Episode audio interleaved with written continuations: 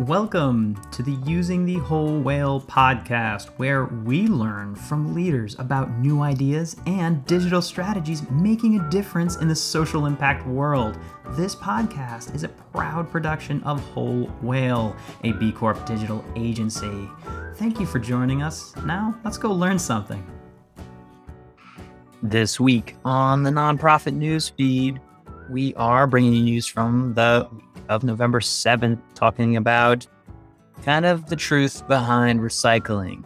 Yeah. As COP27 is going on as we speak, this is definitely uh, a timely time to be thinking about what this actually means for recycling. Uh, Nick, how's it going? It's going good, George. It's a balmy 77 degrees on this lovely November day here. No props here. no problems here, which actually feeds into our first story. And we're going to be talking about the environment. And you alluded to this in the intro, but nonprofit Greenpeace has released a new report that acknowledges that the gross inefficiencies of recycling make the endeavor nearly futile for combating plastic pollution. So Greenpeace released this new report. It was reported out by the uh, environmental and science reporting outlet GRIST. And the report highlights that even when the use of plastics across the world surges, the amount of plastic that's getting recycled has decreased. And this is a symptom of a solution that really has no way to scale up. It turns out that US households generated an estimated 51 million tons of plastic waste in 2021 and only 2.4 out of 51 million tons were recycled. And the reason for this is sorting is really complicated. There's lots of chemical hazards. And by the time the plastic gets downgraded, there's, it has to do with the grade of the plastics and it's just woefully inefficient. And the, the, the report actually highlights the need for different approaches to minimize plastic waste, like uh, reusable containers and, and that sort of thing. Kind of a, a, grim outlook, but something we maybe need to think seriously about. And the report also goes into the greenwashing potentially of the usefulness of recycling, you know, adding those green arrows, circular little things on on uh, products don't act it doesn't actually mean what you think it means. And this does come uh, in the backdrop of COP27, which not related to plastic specifically, but is the annual United Nations sponsored climate summit in which the UN Secretary General Antonio Guterres has warned the world is on a highway to climate hell, set against a backdrop of war and economic crises. And we don't do this, I think, to shock our listeners or to panic our listeners. But I think it's important, George, that we know the scale of the problems we're up against. I think it's amazing that Greenpeace is coming out this strongly with this. And also, I think from the marketing angle, companies that produce this plastic, obviously, we are pushing this like shame, shame, shame on consumers. Look at them. They, you know, they're only recycling five to 10%. Oh, look, they don't understand the PET ratings of one to three in terms of these recycling arrows that we put out here. It's all their fault.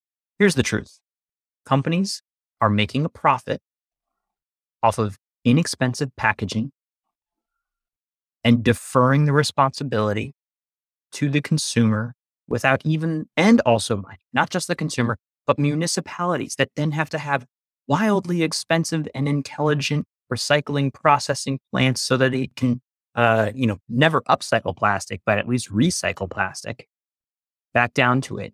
Mind you, they made margin on that sale.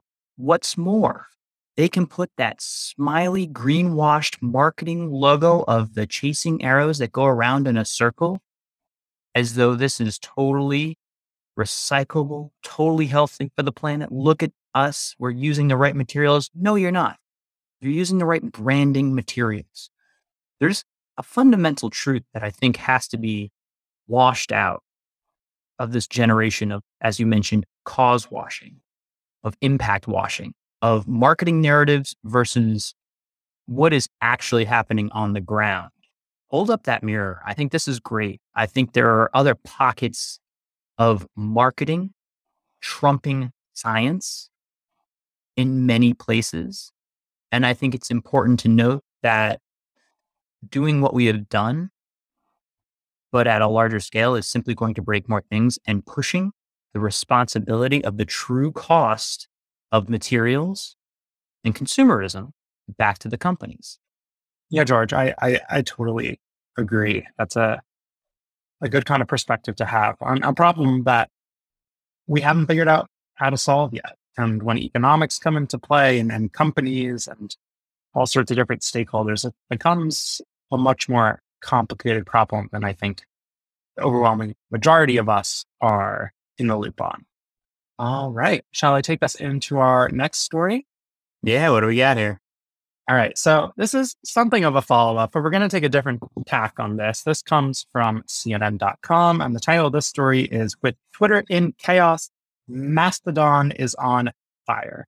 And I don't necessarily think it's helpful to dive into the Twitter drama right now, of which there is a lot, because that is still in developing and a developing news story with an unclear end. But we wanted to talk about this new platform, Mastodon, which is a decentralized, nonprofit run social media platform that has seen a surge in users migrating to it since Elon Musk has taken over Twitter. It reported, I think, a 400,000 user increase over the past uh, couple weeks. And it's kind of interesting. It seems that I don't, I haven't been on it yet, but it seems that you have uh, different servers, if you will, that kind of give you different experiences and different types of content. And it's designed to be kind of decentralized and give you the experience uh, you want on those platforms. So, uh, George, this is kind of a, an interesting social media take, and maybe a, a nonprofit model is is this the future of social media? I'm not calling any sort of future one way or the other, but Mastodon's been around for quite some time. I'll say over a decade, I believe. I've looked at it before in terms of a building platform. It's very interesting. And also interesting to note is run by a nonprofit. And so I, I do believe there will be a social layer of communication that will necessarily be run by a nonprofit or one that is not beholden to stakeholders or not trying to productize its users, but rather is for the social common good. And so, you know, Mastodon's one option. The fundamental, I won't say problem, the underlying tech there allows you to create private servers, private local networks, and essentially, you know, niche groups on top of niche groups. Think of Slack in that sense of I can join different Slack groups. I could join my company Slack. I could join my, you know, fill in the blank motivational network Slack. Uh, but it is pockets of isolation. And so I think you're going to have that. It's already proliferating on platforms like Discord, where you've got independent individual rooms being run that's slightly more centralized, there still, I think, is a place for the public comment, that that large shouting room, but place where information, conversation, news can be disseminated. And I think it needs to become vastly improved. But you know, nonprofits like Mastodon uh, have a role to play, and it's also interesting tech uh, to check out as you're considering your your social media strategies. Yeah, absolutely. I mean, four hundred thousand is no joke, and it seems to me that the people who are speaking loudly about it are people who are speaking loudly on Twitter and have a, maybe a little bit of social media influence. So definitely something to keep an eye on. All right, George. Our next story is uh, kind of a, an interesting one. Ashton Kutcher, the celebrity, uh, ran in the New York City Marathon and he ran to raise money for his charity. The charity is called Thorn, and Thorn works to combat the sexual exploitation of children, uh, both online and offline. And uh, a great organization. Uh, Ashton Kutcher actually co founded this organization and is something that he spent a lot of time working on and ran in the New York City Marathon, which was yesterday in support of this cause. And a little bit of a, a kind of fun fact is I actually saw Mr. Kutcher running in the marathon. He had, had a good pace. I could see his splits and his times, uh, getting cheered on by a lot of fans. I did not expect uh, to see him until he was directly in front of me. But anyway, uh, a celebrity uh, walking the walk or running the run here when it comes to helping uh, really important, if not serious, causes. Yeah, it's also just you know I love the New York City Marathon. Uh, I I did run it, get to run it one time. It's an incredible event, motivating. I think just fifty thousand people in this in this last running, which is amazing. But also maybe equally as uh, amazing in 2021, according to news reports from ABC, the marathon last year, the charity partner program raised $47.8 million. So it's pretty impressive when you get into the peer to peer fundraising power of, of this event and is an incredible model of how, you know, the New York City Marathon, also, by the way, run by NYRCC, New York Roadrunner Club, which is an, also a nonprofit, is in effect raising money for other organizations. And I, uh, you know, special time of year. Absolutely. It's like a holiday in New York City. Truly is. It is special to be a part of. Amazing to hear about the impact that it has for nonprofits. All right. Our next story comes from CNBC, and this is about election officials facing armed militia presence at some polls. So it doesn't get much more complicated than that, other than some armed militia groups, uh, seemingly far right ones, appear to be showing up at polling locations looking all intimidating in military regalia, some with guns. It seems that a judge has ordered that they can't be X distance from polls or drop boxes or whatever. This isn't great. This seems like a problem. And maybe it's less of a problem than the media makes it out to be. I don't know how many instances of this happening there are. It seems like it is somewhat isolated, but uh, not great. Yeah, they're being required to stay with uh, at least 75 feet away from drop boxes. Not far enough, in my, uh, in my opinion, at all. You know, you should have to stand as far as a bullet can fly away. If you've been given deadly arms and weapons and are allowed to walk around with them, that's how far away you should stay if we're talking about safety. I don't think 75 feet cuts it. Yeah, uh, absolutely not. Yeah, look, I, I'm I am praying to whatever it is I believe in at this point for the protection of uh, voters and voting officials, voting volunteers that are working tireless, tirelessly right now across the country. Uh, I'm hoping that you know the the window of certification and validation of votes isn't overrun with, frankly, misinformation, disinformation pushed onto platforms that we just discussed. And these are very uh, these are high danger periods of time uh, for uh, for the country, for the voting systems, and nonprofits are intimately involved on the ground and in that way for voter engagement. I was lucky enough to talk with the Voter Engagement Project on, or if you're listening to this podcast, for last week's conversation. And with the Voter Empowerment Project, the larger view of how you support these CBOs, community based organizations, CBOs working year round, not just one and done, but year round on what it really looks like to to build the democratic voting muscle, the access to the voice in our political process. And I think it's, you know, I signed up. I haven't been called in yet, but I, I signed up because I was, you know, of firm belief that, you know, this happens every two years, but the work should be ongoing.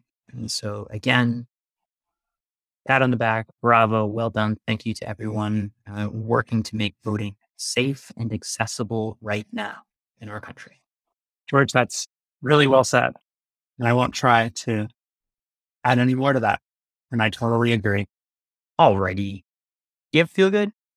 Do I have a feel good? Uh, yes, this comes from yourarlington.com and it is uh, Arlington, Massachusetts. I might add. But this is about a 200 foot sub to benefit a food rescue nonprofit. So the title of this is The Ven- Venerable Delicatessen in Arlington Heights. A D'Agostino's is planning to build what the owner says will be New England's largest sub, a 200 foot Italian sandwich. Apparently, it contains $2,500 worth of donated ingredients. It is going to teachers in the school district, and proceeds from this sandwich are going to benefit a uh, food waste and redistribution nonprofit called Food Link. The event is set for 10 a.m. tomorrow. Uh, Pierce Field behind Arlington High School in Arlington, Massachusetts. And uh, it's going to be the largest sub in Massachusetts, which is cool. George, what do you call what do you call a sandwich that's 200 feet long? This is a regional thing. Uh, I don't know, a hoagie or like a hoagie. Where, where's that? That's that Philly talking. Yeah, I I don't know. I just don't understand what 75 pounds of salami and 30 pounds of provolone turns into. Uh, I think this is a great marketing uh, activity, right? Like, look, here's when you get into cause marketing, cause partnerships with companies, you're like, great, build a great sandwich, charge a thing. They get a lot of exposure and news coverage, right? Like, look, they're they're obviously donating the time. They have like twenty five hundred dollars of ingredients here, but it's twenty five hundred dollars in marketing. We're talking about it. The, the venerable yourarlington.com is talking about it. It's going to be a good event, but they're going to be raising awareness uh, for food insecurity. Uh, I couldn't think of a funny pun for a 200 foot sub, though. Yeah. I do, however, have a question for you, Nick. Oh, no. Yeah. Why, uh, why did the SpaceX Money for Mars matching corporate gift program fail? Why did their matching gift program fail? Wrong atmosphere. Wrong atmosphere. Ah, wrong atmosphere. It's all about it's all about the vibes, huh? In this case, well, atmosphere. Yeah, yeah. Uh, well, you made it to the end of the podcast. Congratulations. Please leave us a rating review and don't forget to vote. See you out there. Thanks, Nick. Thanks, George. This has been Using the Whole Whale podcast. If you want to keep learning more about these topics and others, head on over to wholewhale.com slash university to keep learning with us. Thanks as always to gregthomasmusic.org for his tunes that underwrite our tracks. They're fantastic. Hope you're doing well, Greg. And just a reminder subscribes really help us on any platform that you listen to us on. Please give a thought to click and subscribe and maybe even a comment because we like hearing from you.